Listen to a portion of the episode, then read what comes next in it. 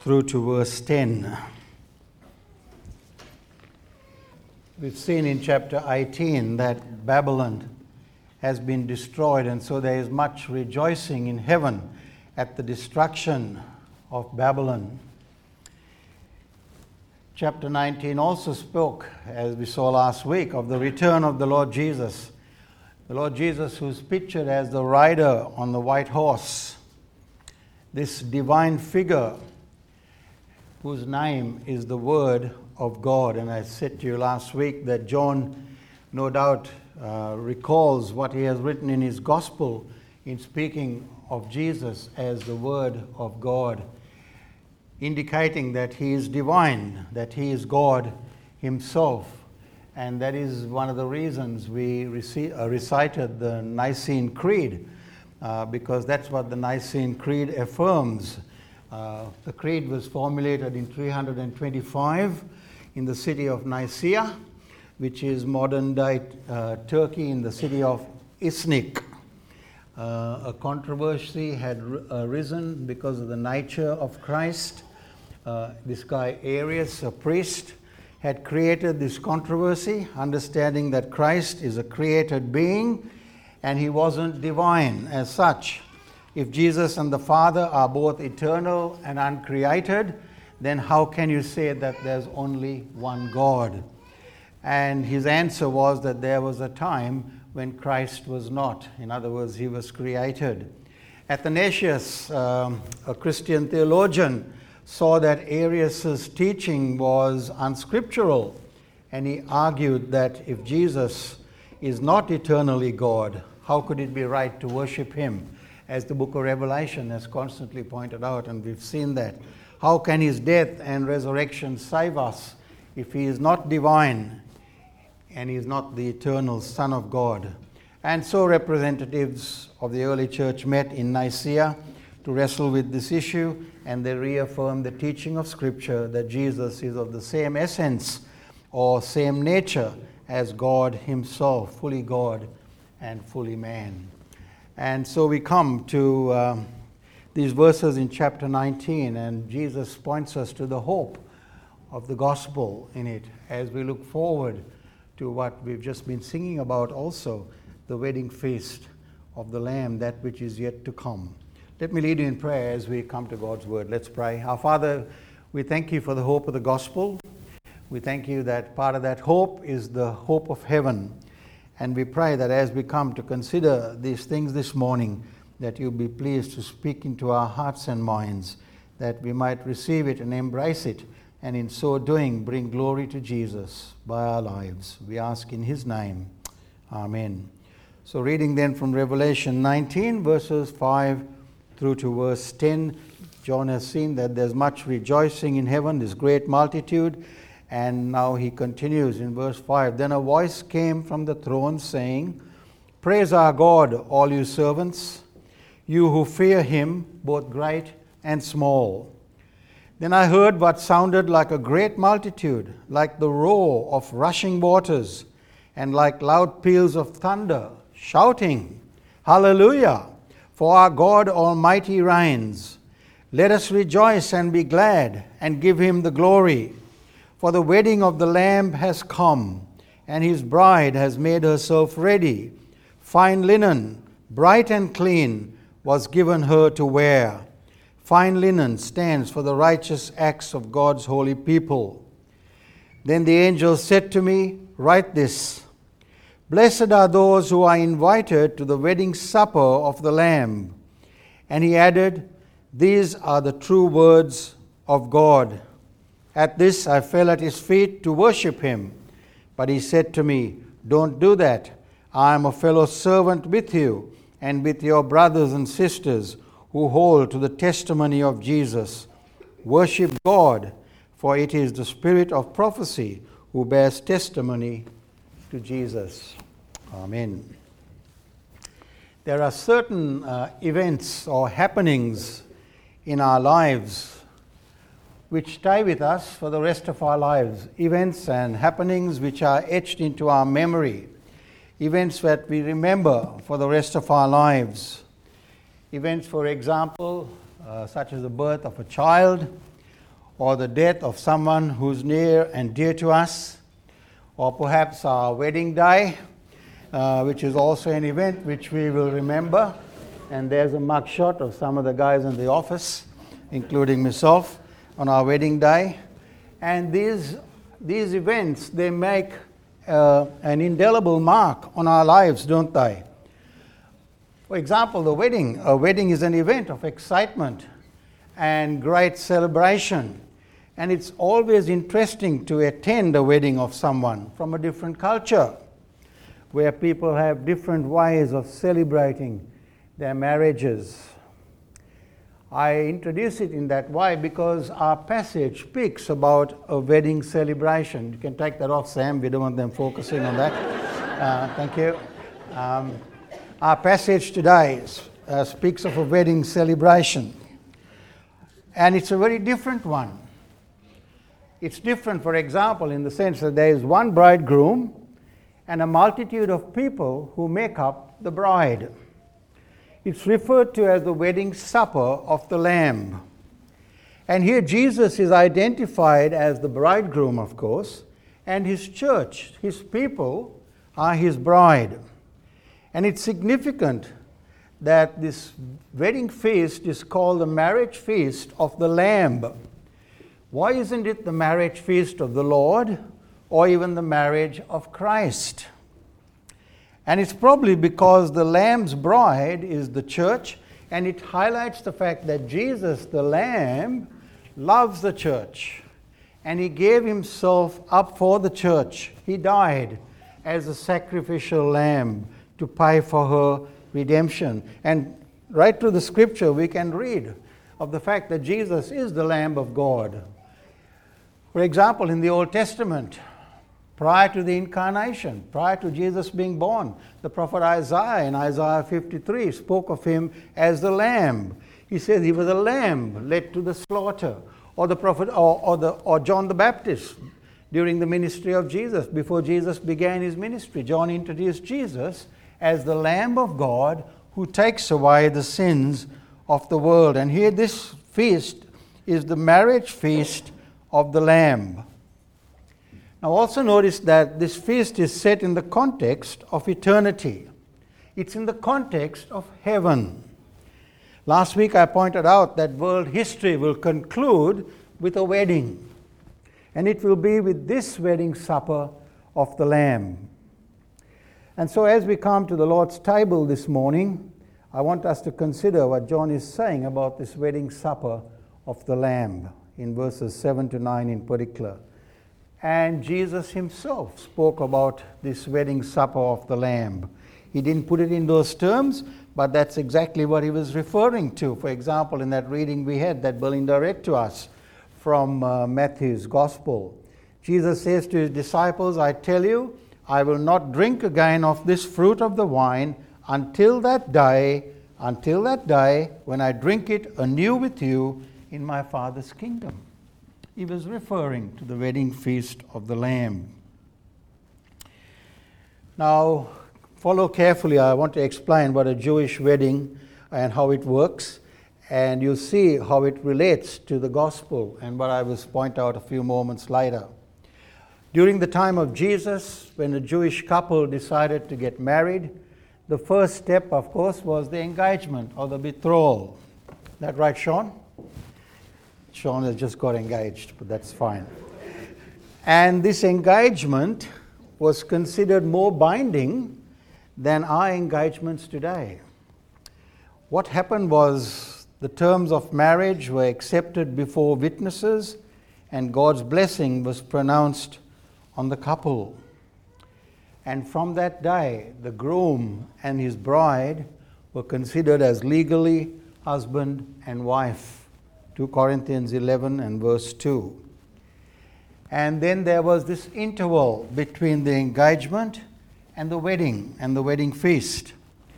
And during that interval of time, the groom would pay the dowry to the father of the bride. Now, sometimes that dowry could be in the form of some work uh, that the bridegroom would do, and so on. But when the wedding day came, the groom would leave his home and he would get all spruced up, and together with his friends, he would proceed to the house of his fiancée. And along the way, the friends, together with the groom, would sing while waving torches and so on. In the meantime, the bride is in her home and she must make herself ready. Revelation 19 and verse 8. The bridegroom would go to the bride's house and he would receive the bride. And then they would walk back together in procession, together with his friends and all the others who were coming to the feast, back to his home or to his parents' home. And if he lived a long distance away from his fiancée, the feast would at times be in the bride's house, in the bride's home. And so this wedding feast would take place, which included the marriage supper, and the party would last for at least seven days. A wedding party for seven days plus. How expensive would that be in our day and time?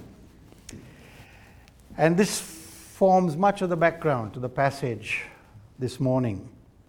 I say that because the Bible portrays this love relationship between the bridegroom and the bride to that which exists between the Lord and his people. We as a church, we as God's people, are betrothed to Christ. He paid the dowry for her, if I can put it that way. He has bought the price, uh, he has bought the bride. The hymn writer puts it like this From heaven he came and sought her to be his holy bride. With his own blood he bought her, and for her life he died. And so he has paid the price, the dowry for his bride. But what has happened is that we are now separated from him. We are in that interval of separation between the engagement and the wedding feast the period when we await the arrival of the groom to take his bride away. And during that waiting period, the bride, or we as the church, have to make ourselves ready for the wedding feast. Why? Because at the end of the period of separation, the bridegroom will come accompanied by his angels to receive the bride. And then the wedding feast will begin, the party will begin, which will not last just one or two weeks, but for all eternity. We read in verse 7 For the wedding of the Lamb has come, and his bride has made herself ready. You see, the bride prepares herself for the coming of the bridegroom, placing the emphasis on God's people to prepare themselves and be ready for the coming of the bridegroom. In other words, it's our responsibility to live for Jesus and in that way be prepared for this marriage feast. And this is what the church longs for, doesn't it? In fact, the time when the church in heaven longs for as well. They long for it because it will herald in the end of the age. It will herald in the end of evil, where Babylon is destroyed and together with the beast and false prophet and the dragon, who will be cast into the lake of fire, as we saw last week. And in that destruction will come vindication for all that the church has suffered while here on earth. And so Revelation 19 highlights the fact that there will be this wedding feast at the end of the age. And what I want to highlight this morning is how the Lord's Supper relates to the wedding feast of the Lamb. And so, can we have that uh, slide, please? Notice first the prize at the wedding supper, and then how it points forward to the wedding supper, and then those who are at the supper, the people, and then finally preparing for the supper. First prize at the wedding supper. Verse 6 to 8, John tells us that there's this great praise, there's this great shouting. No doubt music is being sung at the feast, there's this great amount of singing. The Christian faith is a singing faith, amongst other things. The Psalms are Psalms that speak of singing. They were sung by God's people. We've seen in Revelation that it speaks of the singing that takes place in heaven amongst those who are gathered around the throne. We've seen how they sang the song of Moses and the song of the Lamb in chapter 15, and the worship and praise around the throne of God in chapter 7, and so on. And here in heaven, we find that it's a great uh, place of praise and worship. We, you know, we hear people say, oh, I've been to this church or that church, and there's some great worship. Well, that's nothing compared to the worship that's going to be around the throne. At the wedding of the Lamb, we also have the last hymn in the Bible in chapter 19. John tells us that voices are praising God, and there's a great multitude of people and angels, and he describes it as the voice of many waters, and the voice like loud peals of thunder. What John is doing here is that he's using examples from our world so that we can catch a glimpse and even try to understand of what these voices sound like. If you can imagine, if you've been to Niagara Falls like I have, you know, the, the thunder of the sound of those waters falling into the lake below, you can hardly hear yourself speaking. And that's what John is trying to describe. But not only will there be loud singing and sounds like thunder and so on and so forth, there will be sweet sounding music as well like you and I have never heard before. Think of the best music that you've heard, and it will not compare to what awaits us in heaven as we sing with the redeemed. One writer says the universe was created for this moment of praise. And the words of the song carry with them the reason of why there is singing in heaven. Look at verse 6.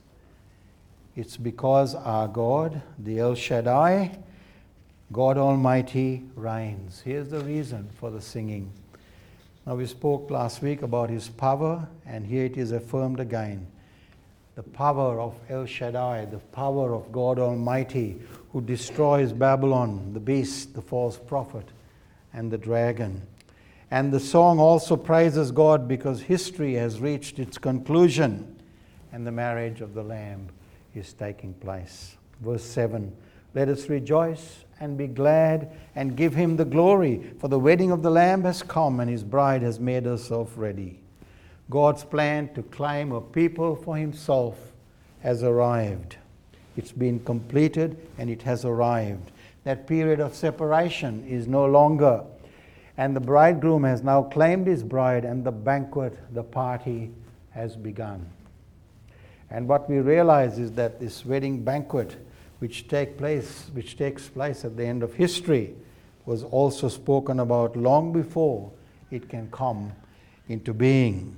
Jesus, for example, as I said before, referred to the wedding feast in that passage that we read to us from Matthew's Gospel. The text told us about the Lord's Supper and how Jesus celebrated the Passover for the last time with his disciples. I don't know if you picked it up from the text, but Jesus says to his disciples that the Lord's Supper speaks of the reality of heaven. Jesus speaks there of the drinking of the fruit of the wine in the kingdom of heaven. We read in verse 29 that at the end of the supper, Jesus says to his disciples, I tell you, I will not drink of the fruit of the vine from now on until the day that I drink it anew with you in my Father's kingdom. He's referring to the marriage feast of the Lamb, isn't he? To the drinking of the fruit of the wine at the wedding feast, in spoken of in Revelation 19. And as we come to the table this morning, this is one of the truths that Christ would bring home to us, just as he did to his disciples in the upper room. And that is that this supper, the Lord's Supper, points forward to another feast that is yet to come that will be celebrated in the kingdom of God, the wedding feast of the Lamb. In other words, the Lord's Supper brings before us the hope that we have as God's people, the hope of heaven, which the Lord has promised to all those who are joined to Jesus Christ in faith. And I trust you realize that when the Bible speaks of this hope, it speaks of a certainty. It doesn't speak of hope in the sense that you and I would speak of hope, where we hope to do this and we hope to do that. There's a sense of uncertainty. Not so. When you speak of the hope of heaven, It's speaking about the certainty of heaven. Now, let me just say in passing that in speaking of a feast in heaven, or the wedding banquet, or the wedding feast of the Lamb, we don't know if the scripture is speaking in literal terms of a feast. Most believe that's unlikely, or if it's using figurative language to refer to the joy and the celebration of being in heaven for all eternity, gathered around the throne, praising and worshiping God, which is very likely what it is. Either way, we know, we know that it speaks of eternal joy and praise. That's why the text says, Let us rejoice and be glad. So let me ask Does the anticipation of heaven bring you much joy? If you're a Christian, does that anticipation, does that hope do something within you in the midst of all the stuff that we go through in life? All the pain and the frustrations. Does it help you cope and deal with the ugly stuff that life brings? Because you know in your heart of hearts that the best is yet to come. This hope of heaven that the gospel holds out. So remember this when you go through tough times in life and you're facing the struggles that you're facing. Remember that they are temporary, that heaven awaits. Heaven awaits you in knowing Jesus. And there's a promise of rejoicing and gladness when all the stuff we go through will not only be forgotten, but you wouldn't, wouldn't even remember that they existed. And you will think back and you will praise God for his goodness to you. Notice, secondly, then, not only the praise at the wedding supper, but what it points forward to. I don't know if you've thought of the Lord's Supper in these terms. When we come to the Lord's table, this is one of the things we are reminded about. We are reminded of heaven. In other words, there is something of the supper that looks forward to.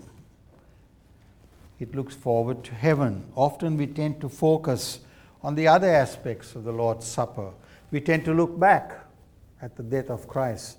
We tend to look to the present and what it means to us today. We look back, for example, and we remember, and that's good and that's needful.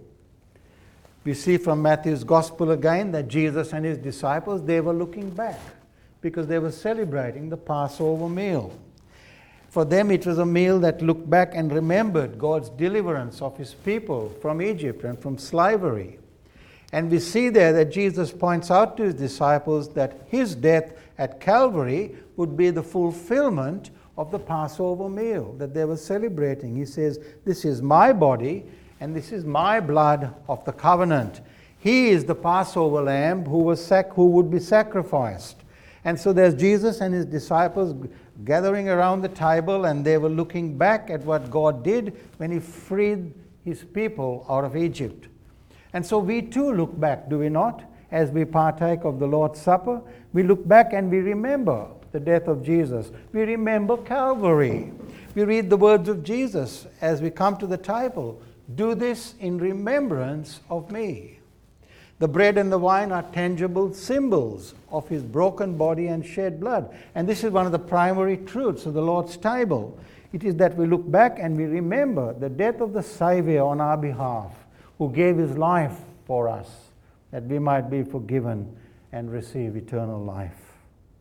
But then we also realize, as we come to the table, that we look to the present. What's happening now?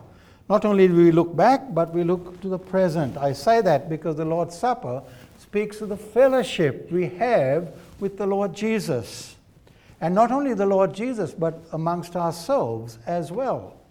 1 Corinthians 10, verse 16, Paul, in speaking of the Lord's Supper, says, Is not the cup of thanksgiving for which we give thanks a participation or a fellowship in the blood of Christ? So we fellowship with Christ. Is not the bread, he goes on to say, that we break a participation or fellowship in the body of Christ amongst us? Acts chapter 2, verse 42, in speaking to new believers that were added to the church, Luke says they continued steadfastly in the apostles' doctrine and fellowship and with the breaking of bread. And we see that in 1 John 1 and verse 3 as well. He says, We proclaim to you that what we have seen and heard, so that you may have fellowship with us. That's on the horizontal level. And our fellowship is with the Father and the Son, the vertical level. So, there again, we have this word fellowship. And that's what we do, thinking of the present. It's used time and time again to speak of our fellowship with Jesus and the fellowship with one another. So, in its biblical use, that word means a sharing with others in something. It stands for our joint participation in Christ. So, it not only speaks of our fellowship with the Lord because of what He did for us, but also our fellowship with each other. So, when we come to the table, focus on these truths. So, we look back, we look to the present, but we also look to the future. We look ahead. To look ahead to the hope that awaits us who belong to his kingdom. Jesus says to his disciples that there will come a time when they will celebrate with him, drinking of the fruit of the wine in his Father's kingdom. He was giving them hope in the light of his impending death. He was saying that there is hope for your future, that they would celebrate with him in heaven. John 14. Do not let your hearts be troubled. You believe in God, believe also in me. In my Father's house are many rooms. If it was not so, I would have told you. I go to prepare a place for you, and if I go and prepare a place for you, I will come again. Why? So you can celebrate the wedding feast of the Lamb with me. They will see you, you will see me again when I come, and in heaven we'll celebrate this wedding feast of the Lamb. You see, this was their hope. And that is your hope and mine in belonging to Jesus. And Jesus says those words to his disciples because they were concerned, they were sad, because was speaking of his departure. When I, was, when I left Sri Lanka as a young teenager, I was pretty upset. I was uh, upset because I knew that I would not see my friends again. Or I thought I would not see my friends again, those who I played cricket with and mixed around with, um, uh, messed around with during the week, and so on and so forth. But you see, if I realized that I would have the opportunity to fly over there whenever I want to and go and meet up with them or meet them in Australia or wherever, I wouldn't have felt that sad or that upset leaving my country when the Lord Jesus left his disciples and ascended into heaven, it was not the end of hope for them. It was not the last time they would see him. It was not the onslaught of depression. Why? Because he taught them that he will certainly return, that they will go to be with him in the mansions that he has prepared for them. And we see that part of that teaching here in the Lord's Supper. And Paul tells us in 1 Corinthians 11, we read that every time we come to the table, do we not? Whenever you eat this bread and drink this cup, you proclaim the Lord's death until he comes. Every time we eat and drink, it's saying to us that Jesus is coming back. This is not something that we will do forever and ever. It is only temporary. It's till the Lord comes back. So, this is a table of hope, isn't it? And it's interesting how this truth is highlighted in the Gospels as well, and not just here in Revelation. Uh, Jesus has a conversation, for example, at the home of a Pharisee, and he's speaking to him about giving a banquet and inviting those who are dis, uh, discar- uh, disadvantaged to attend, rather than inviting friends and relatives. And he went on to say to him that in doing this, although these disadvantaged people could not repay him, that he would be repaid at the resurrection of the righteous. And when he said that, one of the others who were at the table says, Blessed is the man who will eat at the feast in the kingdom of God. You see, this feast or this wedding banquet was a frequent figure for the coming Messianic era. There was an expectation among the Jews that Messiah's glory and his victory would be expressed in the form of a wedding banquet. That Jehovah had promised this wonderful banquet when he would destroy death and the people would live, and his people would live for all eternity. So, can you see how the gospel is encapsulated in the Lord's Supper? In all that the Lord's Supper means and points to, we have the gospel. A gospel which tells us that heaven awaits God's people and that sin and evil is going to be destroyed permanently one day, and Satan or the dragon will also be destroyed. One writer points out that there, will, there was a belief among some of the Jewish teachers that this many headed serpent, in, that's referred to as the dragon in Revelation 20, that he would be slain and served as food at the banquet. It's a bit of trivia for you. But here at the Last Supper, Jesus wasn't building on the Passover feast, or he wasn't just building on the Passover feast and the fact that his death would be fulfilled in it. He was also pointing to heaven. The anticipation that in the kingdom of Christ, all God's people will share in this marriage feast. He was speaking in terms of Revelation 19 and what John tells us about. So the Lord's Supper is an anticipation, isn't it? It points beyond itself to something bigger than itself. In fact, the Lord's Supper, uh, the Lord's Supper resounds with the truth until He comes. Until He comes. Horatius Bonar, who wrote that old hymn, about the Lord's Supper, he says, Feast after feast thus comes and passes by, yet passing points to that great feast above, giving sweet foretaste of the festal joy, the Lamb's great bridal feast of bliss and love. We've seen the prize and what it points forward to. Notice, thirdly, the people at the supper.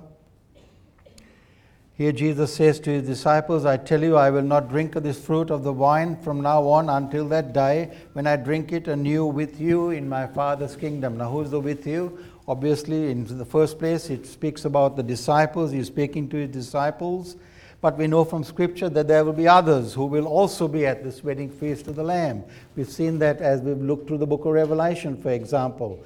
In verses 1 and 6 of our text this morning, it points out to the, to the fact that there will be a great multitude in heaven. In other words, those who are the people of God, all those who've been joined to Jesus in faith while on earth, they will be present with him in heaven. That's the great multitude. All those who've come to him in repentance and faith and become part of, his, of the earthly bride, all those people will celebrate with him in heaven. We know this also, for example, in the parable that Jesus told in Luke 14, the wedding, the parable of the wedding banquet. And their invitations are sent out, and people refused to come to the feast. And so the host sends out his servants to the street, and he says, Compel the disadvantaged and the poor to come to the feast. You see, Jesus was illustrating that in certain cases, the invitation is given but not accepted with the consequence that those who declined exclude themselves from this kingdom banquet. We see that today, do we not? People reject the gospel. They reject Christ in the gospel. Only, and it's only those who accept this invitation, says Jesus. Only those who come to God through Christ to Him will be at this feast or in heaven.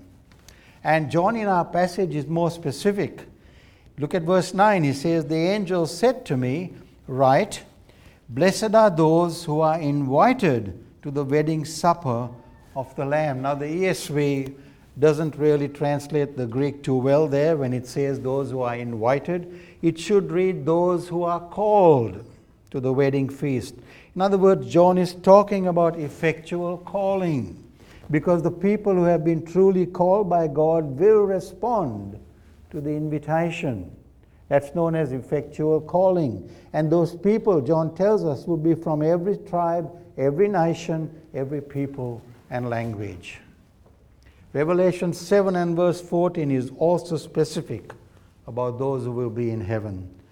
All those who have washed their robes and made them white in the blood of the Lamb. My friends, the most pressing question a person could ask is being answered in that verse, is it not? The question of how do I get to heaven? And the answer is you need to have a wash. You need to have a bath, if I can put it that way. A wash in blood, in the blood of Jesus, which He shed for sinners at Calvary. In other words, you cannot enter heaven not having your sins forgiven. You cannot enter heaven unless you've come to God through Christ and asked Him to forgive you of your sin. No one can do that for you. No priest, no pastor, no one. You have to do it yourself. And God stands ready to forgive those who come to Him in repentance and faith. And you will have your wash in His blood. So here's something to look forward to, isn't it? when together with all God's people we'll celebrate this feast, all our loved ones and our friends who have died and gone to glory, those whom we long to see again, those who are in the presence of the Lord Jesus. And this is what God is doing with your life and with mine. He is fitting us for heaven. He has created us for this very reason that we be like Him and we live with Him. And this is the longing of our lives, or it should be, as we live in a messed up world with all its suffering, sickness, and evil. It was C.S. Lewis who reached this fascinating conclusion, and I quote him. He says, If our deepest desires cannot be satisfied in this world, then we must have been made for another world unquote. In other words, let me ask have you accepted the invitation to the wedding feast? Have you come to Jesus? Have you given your life to Him? And you, do you now seek to follow Him and serve Him? Because only those who have accepted this invitation, only those who have embraced Him in the gospel, will be at this wedding banquet. And then finally, and very quickly, preparing for the feast. How can we prepare for this feast? Well, verse 7 gives us the answer. It tells us that the bride makes herself ready for the feast. Notice that her clothing is, is fine linen, bright and clean. And we looked at that last week. We are told that that clothing is the righteous acts of the saints. And that seems contradictory, doesn't it? But you see, what it's saying is that the bride's righteous acts or good deeds are those which flow from her, having been chosen as the bride. In other words, it's speaking of the good deeds that flow from our justification. It's speaking about our sanctification, when God by His Spirit works in our lives and we do righteous deeds through His grace as a result of it. So, sanctification, in other words, is a result of our justification. We do good deeds because we are saved, but not in order to be saved. Faith alone saves, but a faith that saves is never alone. And it's in that sense that our good deeds, which flow from our salvation, are given to us. In other words, the bride receives her dress from Jesus and she responds by living and working for him through the grace that's given to her, as verse 8 points out. Or she puts on the garment and she lives appropriately. That's how we prepare for this feast. The work of Jesus in saving us must be reflected in our lives through, the, through obedience and good works. So, as I close, let me ask if you are a Christian or you profess to be one, does your life show it? In your everyday living, Is it easy for others to recognize that you are a Jesus person? That you know Him and that you follow Him? During morning tea, someone said to me that he went through a stage in his life for a few weeks where he worked seven days a week. And his boss came up to him and said, Why are you different to the others? Are you a Christian? He said, Yes. He says, Well, why aren't you at church on a Sunday and not at work? You see, people observe our lives even though they may not say so or we may not realize it. So, can they tell by your words and deeds, your response to people, in your relationships, your attitude and love that you show to others? Does it stand out? When you walk into a room with people, or if you are talking in a group of people, can they recognize, can they discern that you are somewhat different? Not for the sake of being different.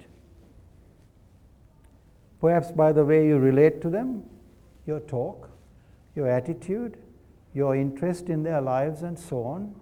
That is the bride preparing herself for the wedding. And we need to be constantly switched on to the fact that we are ambassadors for Jesus, and so we don't drift along aimlessly in life living for ourselves. The call of the gospel for those who have been changed by the gospel is the, is the fact that we reflect the gospel, we reflect the love and the, and the, the life of Jesus in our own living. That's how we make ourselves ready for the supper of the Lamb. And in doing that, our righteous acts become the adornment of the bride, our adornment for the wedding day. So that Christ can present us, the church, holy and blameless, beautiful, as brides are at the wedding supper. That's the call of the life change through the gospel of Jesus. And so, as I've said, this supper past, the, uh, points to the past. It relates to the changed life at conversion. It speaks of the present, speaks about our fellowship with Jesus and with each other. And it speaks of the future as we look forward to his coming, the celebration of the wedding feast of the Lamb. And that's what we recognize as we come to the table this morning. But before we do, let's sing the song, Behold the Lamb, as we prepare our minds and our hearts to come to the table. Let's stand as we sing.